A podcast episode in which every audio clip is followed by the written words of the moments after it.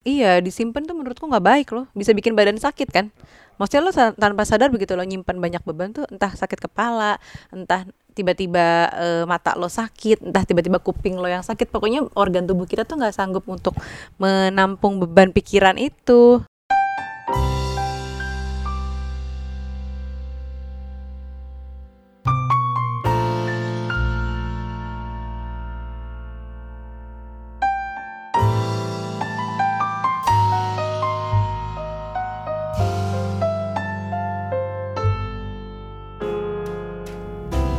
Curhat Babu kembali lagi bersama Aryo Pratomo, Gario dan Nucha at Nucha Bahri. yeah. Thank you yang udah dengerin minggu lalu juga Generation Alpha adalah sesuatu episode yang aku bilang cukup cukup kita banyak belajar juga terutama aku Eh, saat karena masih banyak yang buta soal Ah, generasi ah. alpha itu apa. Ah, ah, ada yang nanya apa kan itu apa dan mungkin belum kebayang kalau yang belum punya anak ah, resikonya Iya. nanti apa anak lo akan kerasa seperti apa gitu. Iya, iya, iya, iya, iya. Nah, iya. Tapi beda- banyak yang ternyata mengalami ya. Oh iya, berarti benar ya karakternya generasi alpha tuh yang kayak gitu-gitu. Dan Mm-mm. bagusnya juga ternyata banyak feedbacknya. Oh, kalau anak gue ini termasuk generasi alpha, berarti hal-hal yang harus gue lakukan adalah ini, ini, ini, ini, gitu. Ternyata Hmm. punya versinya masing-masing. Terus aku juga jadi mikirin ada ada eh, kerjaan-kerjaan seperti apa kalau nanti em, anak kita jadi udah gede gitu Ah, seka- bakal jadi apa gitu ya? sekarang aku kan sekarang lagi belajar e-sports Nuca khawatir Nggak, nih. Nggak ngerti lagi gue, aduh. ya kali aja anak gue jadi atlet e-sports harus waspada setidaknya harus tahu walaupun jangan ya kalau jangan sampai mereka menjadikan sesuatu yang sebenarnya Bentar-bentar, anakku tuh ada dua. Yang satu aku pengennya pekerjaan-pekerjaan yang konvensional, kayak misalnya kok ngatur dokter. kok ngatur kuarahkan, kuarahkan. kalau dia nggak mau gimana Jadi satu dokter gitu kan, arsitek Iya, gitu, itu pekerjaan konvensional tuh. pekerjaan konvensional yang abadi Yang abadi, bilang abadi iya, pasti dibutuhkan pasti terus. dibutuhkan. Mm-mm. Nah, yang satu lagi anak kita terserah. Terserah, Ada yang ya. mau jadi yang ke art gitu-gitu boleh. oh yang nyeleneh-nyeleneh ya Nyeleneh-nyeleneh pokoknya boleh. suaminya harus tajir gitu aja ya Iya.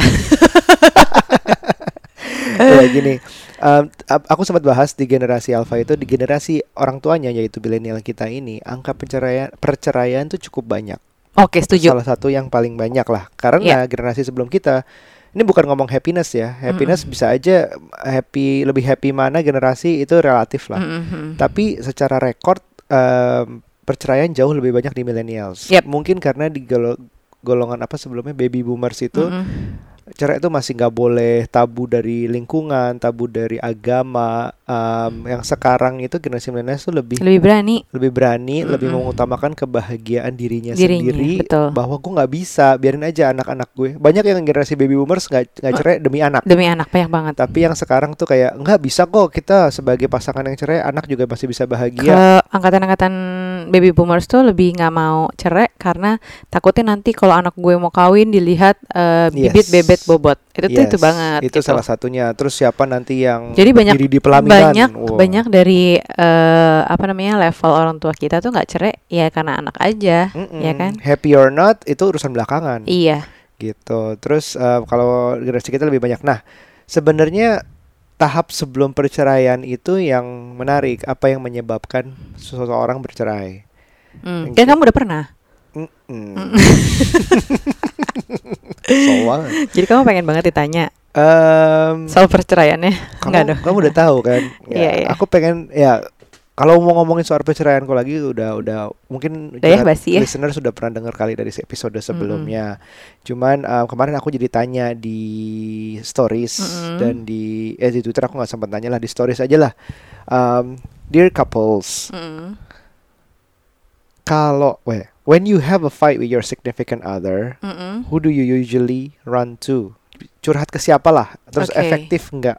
Share ya kalau mau email lebih panjang ah, itu itu aku penasaran aja orang tuh lebih banyak curhat ke siapa. Nggak menurutmu taunya. paling banyak ke siapa jawabannya? Paling banyak curhat sahabat. Iya betul. Paling banyak kedua ke Tuhan. Um, Nggak juga? actu- actually um, yang kedua justru banyak untuk nggak dicurhatin.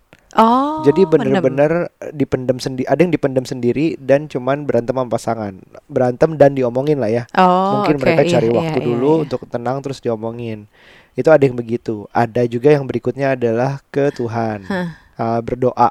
Dan yang terakhir ada yang juga ke orang tuanya. Hmm, Gitu. Oke. jadi curhat ke sahabat itu dianggap per, eh, ada yang ada yang menarik adalah sahabatnya dua-duanya. Sahabat suami dan sahabat istri. Anggapannya begitu. Eh, ada yang bilang oke ini s- satu jawab. Selama ini saya akan berdua saja tidak melibatkan orang lain. Salah satunya lagi curhat ke Allah mas. Dialog dalam batin ini kayak jadi ajang introspeksi. Sudah cukupkah baktiku sebagai istri? Gitu. Ada yang sahabat dan mam.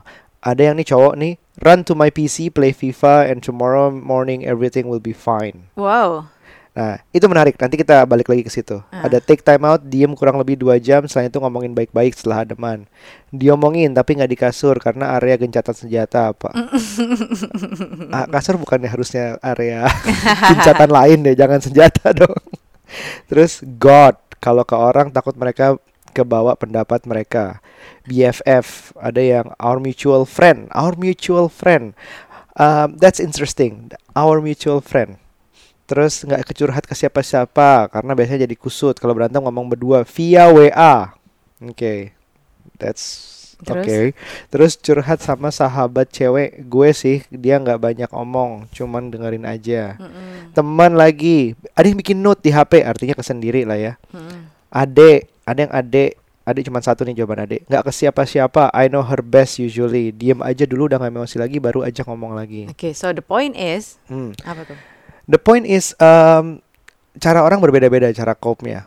Ya. Um, aku ngelihatnya ada beb- beberapa cara yang agak, uh, kalau aku dulu, yang yang curhat paling bahaya aku ya.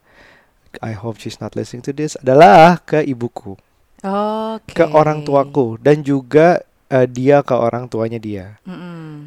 Itu akibatnya entah namanya orang tua ya, mau anaknya kasarnya nyakitin orang lain, Mm-mm. itu juga pasti dibela. Iya benar-benar. Sayangnya begitu. Mm-mm. Susah banget eh, nemu orang tua yang benar-benar objektif, eh, benar-benar Susah. bener-bener Kalau Aira fair. cerita sama kamu dia dipukul sama temennya juga kamu baper kan? Aku kemarin baper pengen bales aja. Eh, Iya, jadi ada kemarin yang kejadian nahan. beberapa kali. Aira tuh kena pukul, kena dorong, terus diapain lagi mukanya diremuk ya sama Mukanya temennya. diremuk. Bapaknya yang baper. Ya Iya, kan? mm-mm.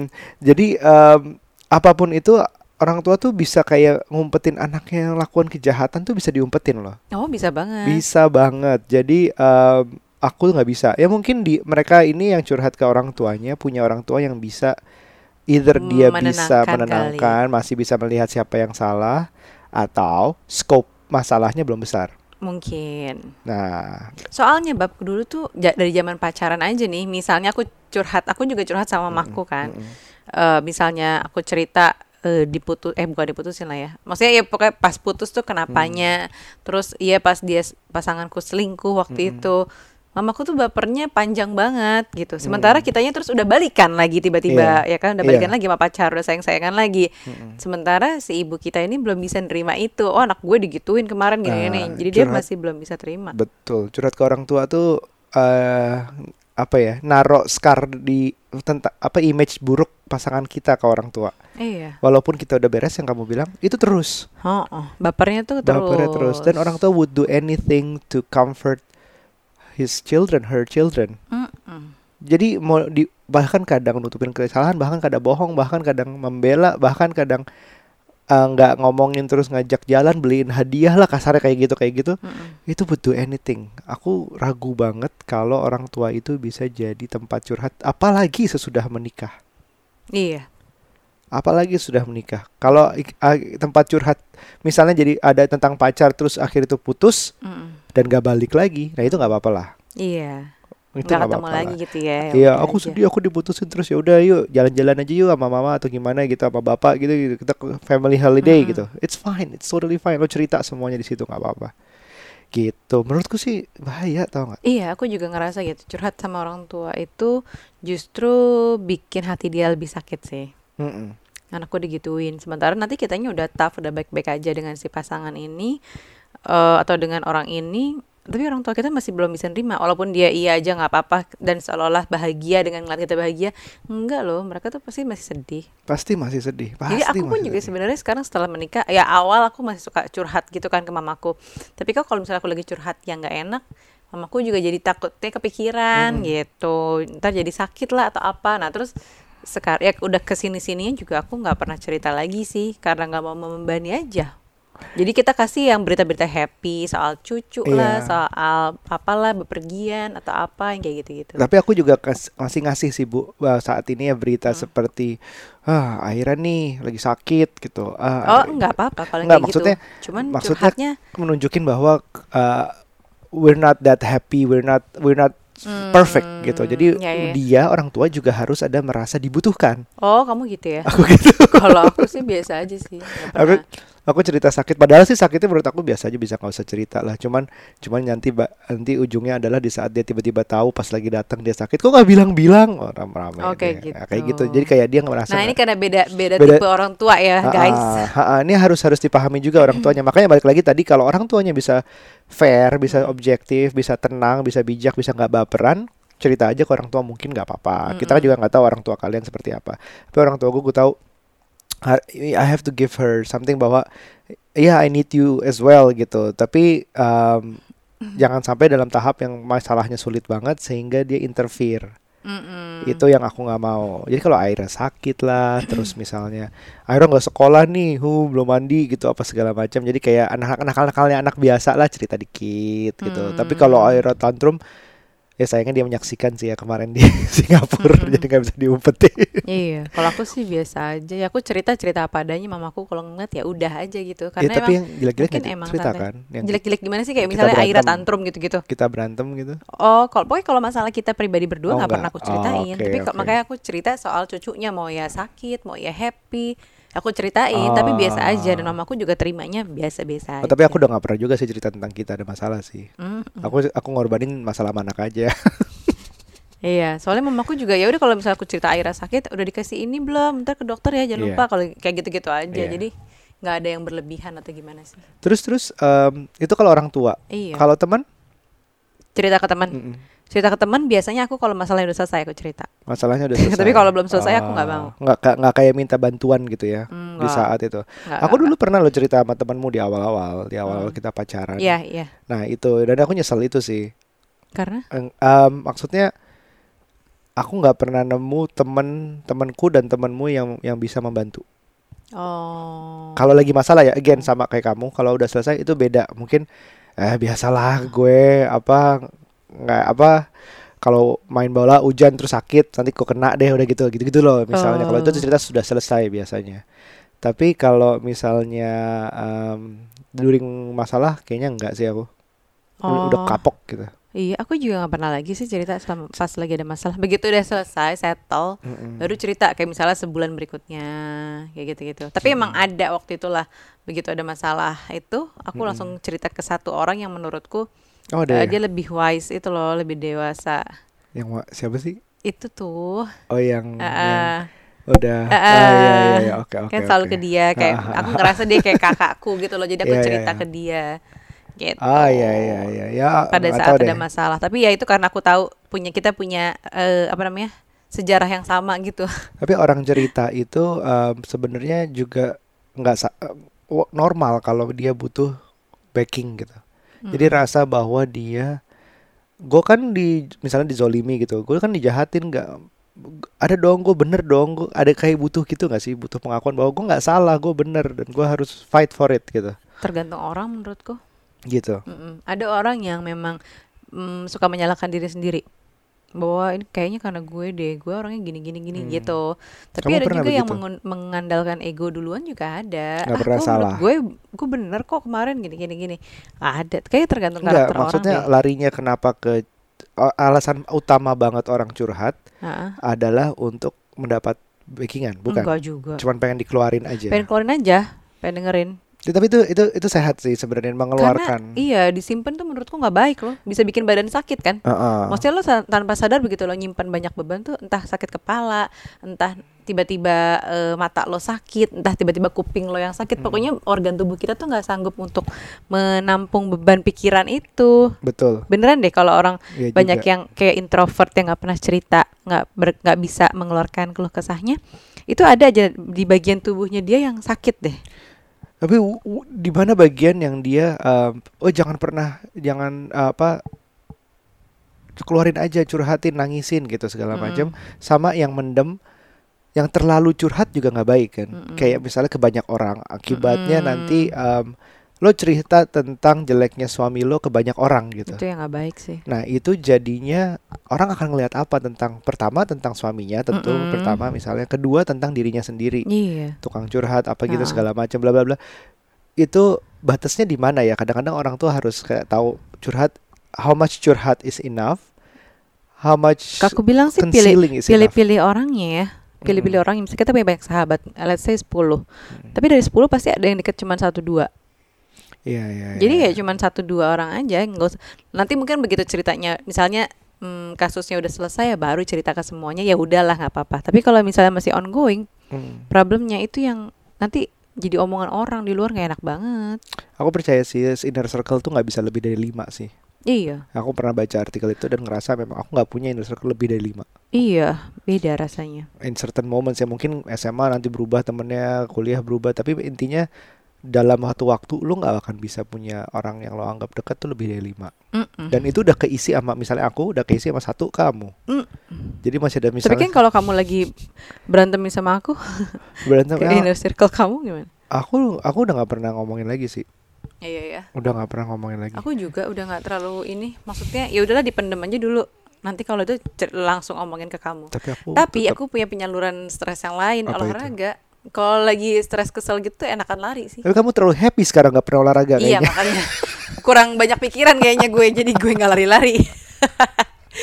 Dulu Iya. kan lari mulu. Ah, itu salah satu curhat berikutnya adalah sebenarnya dis- itu itu bukan curhat kayak lo aku bilang itu distraction ya.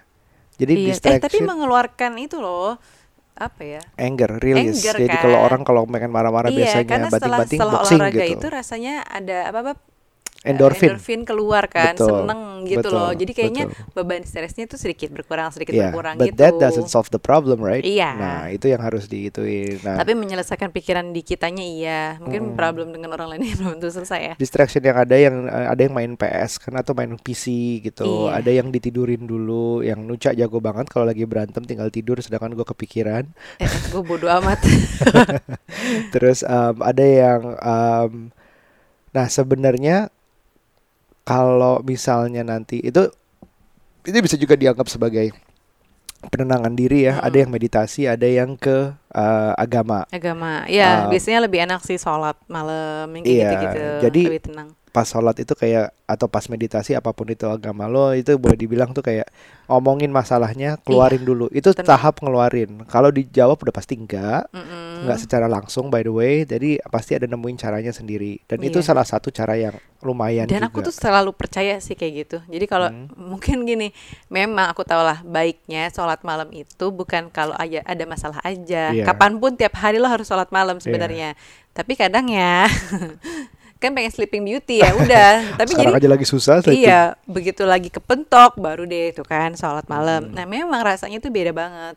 Ketika ada masalah sholat malam terus kayak cerita gitu kayak kadang aku juga suka nangis gitu-gitu ya. Hmm. Tapi bis itu lebih enakan. Dan aku ngerasa jawabannya itu kan kayak petunjuk. iya dan itu paling aman dan artinya nggak ada orang lain yang ada tahu orang yang tahu. nah itu itu salah satu yang paling aman Iya. itu salah satu bentuk curhat yang aku masih paling em, apa ya iya setuju gitu Mm-mm. yang bentuk kedua em, pokoknya aku nggak pernah cocok curhat dengan orang tua nggak pernah cocok dengan curhat dengan temen apalagi pas masalah dan yang terakhir yang paling cocok kemarin adalah di saat ketemu ke marriage counselor Mm-mm. Ini banyak juga sih yang nanya ke aku, Mbak, eh, marriage counselor siapa sih? Kayak gitu-gitu. Mm-mm. Dan kemarin nih sempat dibahas di grup ibu-ibu aku ya. Ha-ha. di grup ibu setiap setiap ibu-ibu sekarang kayaknya udah pada punya grup WhatsApp ibu-ibu deh random dengan Iya, siapa aja tapi kayak tergabung dalam misalnya bird club terus apalah apalagi eh tapi itu bukan inner circle kan bukan bukan, Bukan, inner circle ah, terus, cuman terus. grup ibu-ibu Mm-mm. dari satu eh, apa namanya komunitas hypnobirthing inilah dari satu interest yang sama interest lah. yang sama hypnobirthing waktu itu. Terus ternyata ada yang cerita gitu kan, "Eh, Mbak aku mau curhat nih di sini, di sini nih di, di dalam grup ini yang rame Hmm. banget. Dia bilang "Eh, aneh gak sih kalau aku ke psiki- psikolog, kayaknya aku butuh deh. Aduh sorry banget ya gitu kan. Gak taunya mulai karena pertanyaan itu banyak banget yang komen. "Oh, aku tuh ternyata- aku tuh sering lagi ke ke psikolog gitu-gitu. Terus ada yang jawab juga, iya perlu tahu orang tuh mengeluarkan unek-uneknya ke psikolog gitu. Terus aku ikutan lah di situ. Uh-uh. Aku juga ke psikolog kok, psikolog pernikahan tapi ya bukan psikolog pribadi yang kayak sendiri gitu. Terus baru dia langsung, "Wah, Ramai Mbak, juga. di mana Mbak?" Sampai ada yang japri "Di mana?" katanya. Langsung pada japri gitu, "Mbak bisa nomor teleponnya dong. Mbak berapa sih per jamnya?" Apalah segala macam segala macam Uh, uh, uh, gitu. uh, uh. Jadi ternyata tuh banyak sebenarnya yang butuh, cuman nggak tahu harus ke mana. Sebenarnya kita kita berusaha reguler sih. Kita sepakat kita berusaha reguler. Um, Tapi tapi so kita far kita loh. baru dua atau tiga kali ya. Ya tiga kali. Tiga kali ya. Kita so far Tahun ini tiga kita kali. belum loh, ya kita harus ya. Aku Waktu juga itu kita sempat me- mencanangkan bahwa setelah anniversary kita harus datang. Karena Setiap anniversary lah, jadi kayak semacam check up tahunan gitu kan. eh, belum ya. Tapi belum tahun ini. Kita um, kalau berdasarkan research katanya kalau orang ditanya kenapa sih lo cerai? Satu um, biasanya masalah ada parenting.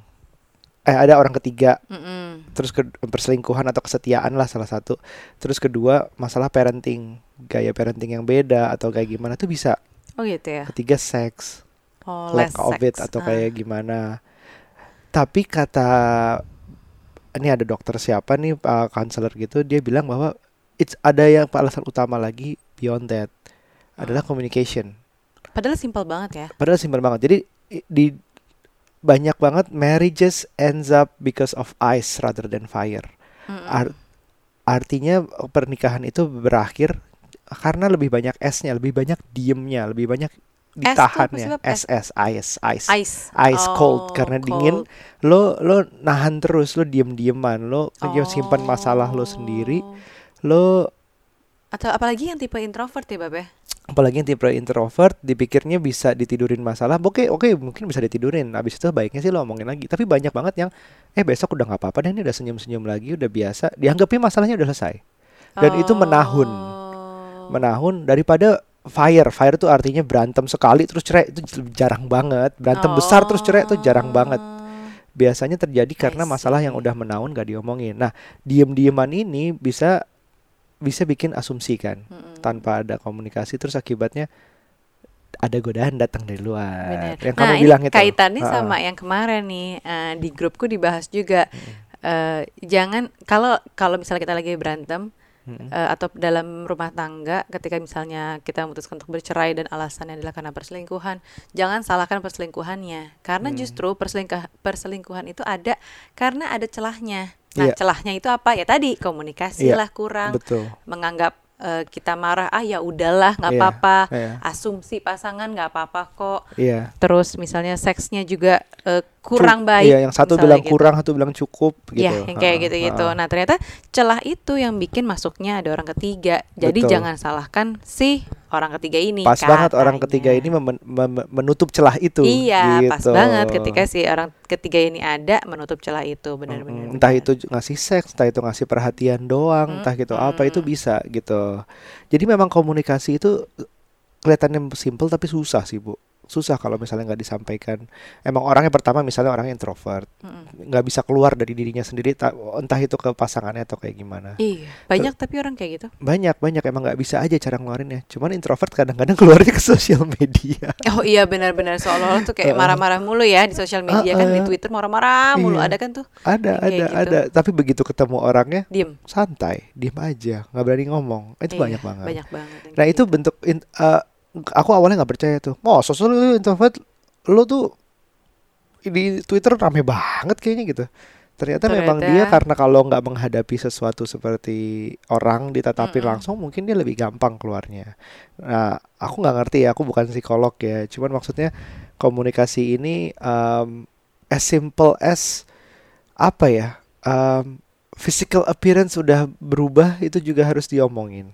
Iya sih kadang ada yang nggak apa-apa terus ada yang dengan bangganya nggak apa-apa kok suami gue kalau gue kayak gini sekarang misalnya gitu Iya. melar lah atau misalnya aut-autan gitu nggak apa-apa Uh-uh. suami gue seneng-seneng aja Bener nggak tuh? Hmm, bener nggak tuh, nggak? Laki- Gitu. laki-laki tetap laki-laki loh kayak again berkali-kali gue bilang gue gak suka nucap pakai daster batik gitu. iya tapi kebetulan kalau batik ke kantor nggak apa-apa lah ya Iya, batik kantor keren. Aku bilang keren, lebih rapi dan nggak full batik kan biasanya kan kayak Atasan celana, atasan gitu. Anyway, tapi balik lagi ngomongin ke um, komunikasi eh, tingkat level kenyamanan ngobrol sama orang bisa jujur 100%, iya terus bisa terbuka entah itu jujur tentang diri pasangannya atau dirinya sendiri, itu susah banget. Uh-uh, Nah, betul. ini where the other person plays part which is the marriage counselor contohnya. Iya betul. Sebenarnya gini, ada beberapa alasan kenapa lo harus uh, couples therapy. Iya. Couples therapy itu bisa aja ke marriage counselor kan, Mm-mm. salah satunya. Mm-mm. Ada beberapa alasannya. Ini gue lihat di uh, Psychology Today. Mm-mm. Ketika uh, trust itu udah nggak ada, Iya. ya itu alasan. Dan lo kalau misalnya mau cerita ke orang atau ke sahabat, mungkin ada satu orang yang lo akan ceritakan soal itu. Tapi kan eh, lo nggak bisa cerita ke banyak orang tentang trust yang udah nggak ada gitu. Kalau pasangan lo tahu bahwa lo ternyata nggak udah nggak percaya lagi sama dia, nanti yang ada makin apa? Makin fire up gitu loh, makin Iya. ribut kan. ha. Trust tuh mahal tuh. Ah, ah, makanya sebaiknya sih couples therapy. Terus eh, semakin sering argumen. Nah, terutama argumen tuh baik sebenarnya, Mm-mm. tapi kalau ke arahnya konflik berantem mulu nggak selesai-selesai nggak ada solusinya, itu yang parah.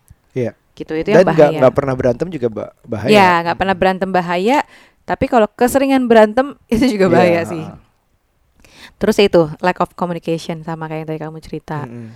Sama kamu ngerasa ada sesuatu yang salah, tapi lo nggak tahu tuh apa. Ya, nah di situ di counselornya yang bisa coba digging apa, bantu digging sebenarnya apa yang salah gitu Ah, ah, ya. digali itu apa? Kadang aku sih pernah ngerasa kayak gini nih. Waktu lagi pacaran Hmm. dulu, pokoknya ada fase-fase yang gue kayak ada ngerasa ada yang salah deh. Gue kayak nggak serak, tapi gue nggak tahu apa dan kenapa ya gue nggak tahu gitu. Ya itu aku pernah kalau aku aku pernah bahas di kode atau ujian gitu aku nggak Iya. bisa bedain mana yang maksudnya ini sebenarnya udah nggak boleh gue sama dia tapi kok kayaknya gitu loh kayak nggak bisa Mm-mm. jelasin kenapanya gitu Nah, terus ada lagi nih alasan yang kenapa lo harus ke couples therapy. eh jadi kayak lo punya sesuatu yang lo pengen pasangan lo tahu, tapi lo nggak bisa ngasih tahu gitu. Kayak misalnya, eh, rahasia apa secret misalnya nih, let's say ya, yang paling Ah. misalnya seks.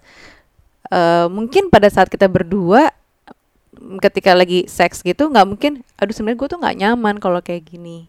Misalnya gitulah. Misalnya, eh, antara nggak nyaman atau bahkan punya fantasi mungkin Ya bisa jadi, tapi nggak bisa disampaikan ke pasangannya. iya nggak ya enak kan? dipikirnya lo apa pervert atau apa gitu Iya, segala atau macam yang ya atau sebaliknya lah gue sebenarnya nggak nyaman nih kayak gini sebenarnya gue nggak pengen sih seks tapi ya gimana kayak gitu gitu nah itu kan lo nggak bisa ungkapkan ke pasangan Iya, lo either iya. pasangan lo jadi drop pada saat mela- pada saat pada saat enak-enak Hmm. atau ya udah lo akan jadi berantem Iya itu Gitu kan. itu banyak banget tuh jokes di antar apa em, jam awal yang baru-baru merit apa yang sebelum merit tuh mikir bahwa seks akan wow banget kita juga udah pernah bahas di Iya. episode seks tapi ternyata setelah bertahun-tahun merit ya itu juga harus dikondisikan disesu- disesuaikan yang menurut pak suami A eh suami itu apa menurut istri itu berapa banyak yang sering itu ya harus disamain gitu nah terus eh, makanya kenapa lo harus ke terapi ketika Mm-mm. lo punya hal-hal yang nggak bisa disampaikan ke pasangan si konselor ini juga bisa ngebantu untuk eh, dia lebih suportif atau Mm-mm. misalnya bisa ne- lebih netral dan Mm. itu jadi tempat yang cukup safe lah buat lo tuh berdua iya eh, saling mengungkapkan apa yang selama ini tuh lo nggak bisa Ya, ungkapin. terapisnya harus bener ya harus Iya, license harus apa segala bener. macam ha. Terus em, lo tuh punya problem dengan connect sama si pasangan lo ini. Ah, mungkin itu nggak sama sama komunikasi ya sama mungkin ya Ah, tapi ah, ah, kayak ada kan pasangan yang mungkin bebel ya aku udah bilangin nih mauku Mm-mm. gini-gini tapi kok kamu ngulangin lagi ngulangin lagi ngulangin lagi Hmm, iya iya iya. Kayak Oke oke gitu. ngerti ngerti. Terus terus. ya udah terus udah terbiasa dengan bad patterns yang lo anggap ah males gue ngomong kayak Nah, gitu itu, loh kebiasaan-kebiasaan Ha-ha. gitu Ada yang cuman karena malas lo tuh berantem. udah stuck dalam bad patterns itu dan Mm-mm. menganggap nggak kok baik-baik aja. Gue selama selama ini misalnya pacaran gue udah lama nikah gue udah berapa tahun dan kita selalu kalau berantem ya udah. Habis itu eh, ya udah baik sendiri tanpa harus ada yang minta maaf atau misalnya tanpa harus ada yang apa gitu. Betul nah sih, itu betul. bad pattern sebenarnya. Nah itu kalau bad pattern dikali menaun tuh kayak Mm-mm, snowball takutnya makin gede gitu. Ha-ha. iya jadi jadi apa ya gondok. Eh BGC banyak banget nanti. Nih, Hmm, udah sama physical intimacy itu jadi problem iya betul. Jadi ketika lo udah merasa itu lack of uh, physical apa ya attachment atau physical uh, intimacy itu udah ada masalah berkurang berarti. tuh juga nggak apa-apa sih karena memang nggak bisa selamanya lo kayak pegang-pegangan terus tangan sepanjang hari gitu. Nanti ujung-ujungnya lo punya anak juga akan terbatas gitu physical intimacy. Hmm, Cuman hmm, itu hmm. harus disampaikan, harus diomongin. Apakah ini segini kurang nggak sih gitu-gitu loh? Lo ada masalah nggak sih? Nah itu marriage counselor plays part. Kenapa marriage counselor itu bisa lebih baik? Tadi tentu kamu alasan-alasan kenapa uh, kira-kira pasangan yang harusnya udah waktunya ke marriage counselor kan. Mm-mm. Kenapa disaran uh, apa kenapa bisa jadi lebih baik? Karena ini gue percaya banget mencegah lebih baik daripada mengobati. Mm-mm. Nggak usah ngomongin marriage, ngomongin seperti sakit pun general check up tuh penting. Hmm. Bapakmu pilot otomatis harus general check up Iya. setahun sekali ya? Mm-mm. setahun sekali untuk tahu untuk tahu pokoknya mengobati itu lebih mahal daripada mencegah gitu Jadi sebelum sakit, Hmm. jadi Mm. kita kayak minum vitamin kita regular check up untuk pernikahan kita itu aku percaya banget selalu ada kayak gitu Yap, yap, yap. mobil pun ada servis berkala segala Kita macam perlu sebut nggak nih? nanti siapa? dulu nanti dulu masih ada terus em, kenapa em, marriage counselor biasanya ditemui di saat nggak lagi berantem Oh iya benar. Jangan nah itu ada berantem. bagusnya karena itu bisa diselesaikan dengan kepala lebih dingin Hmm. dan ada orang ketiga kemungkinan orang ketiga maksudnya marriage counselor nanti salah Mm-mm. lagi Em, adanya marriage counselor di depan kita berantem tuh nggak akan semeledak kalau berdua dan ada kayak bisa ditenangin Hmm. nah itu it's easier to work on your marriage in a low stress situation itu itu benefitnya lah Iya. Terus yang ketiga adalah um, lo sesudah nanti sudah ketemuan rajin ketemuan lo jadi dikasih ilmu pengetahuan tentang uh, marriage life ini gitu. Jadi seolah-olah untuk kalau berantem berikutnya lo ada basisnya. Ini berantemnya sama nggak? Kan udah pernah diomongin Mm-mm. kemarin. Jadi harusnya kita begini gitu. Mm-mm. Itu berguna banget sih. Jadi itu bikin lo lebih bisa mikir. Yang keempat ujungnya adalah kalau lo bisa mikir masalah-masalah lo sekarang, uh, cara nanganinnya gimana, lo bisa ada waktu untuk melihat masa depan. Lo bisa rencana 10 tahun lagi ngapain. Lo nggak sibuk berantem terus setiap hari ngurusin uh, putting fire. Kayak company lah. Bahwa sebagai um, company itu juga nggak bisa hidup dengan firefighting. Mm-mm. Apa-apa ini kan harus ada long term plan-nya. So does marriages. Lo nggak bisa setiap hari berantem terus hubungannya um, harus harus diselesaikan saat itu. Ada berantem masalah baru, berantem berantem berantem berantem.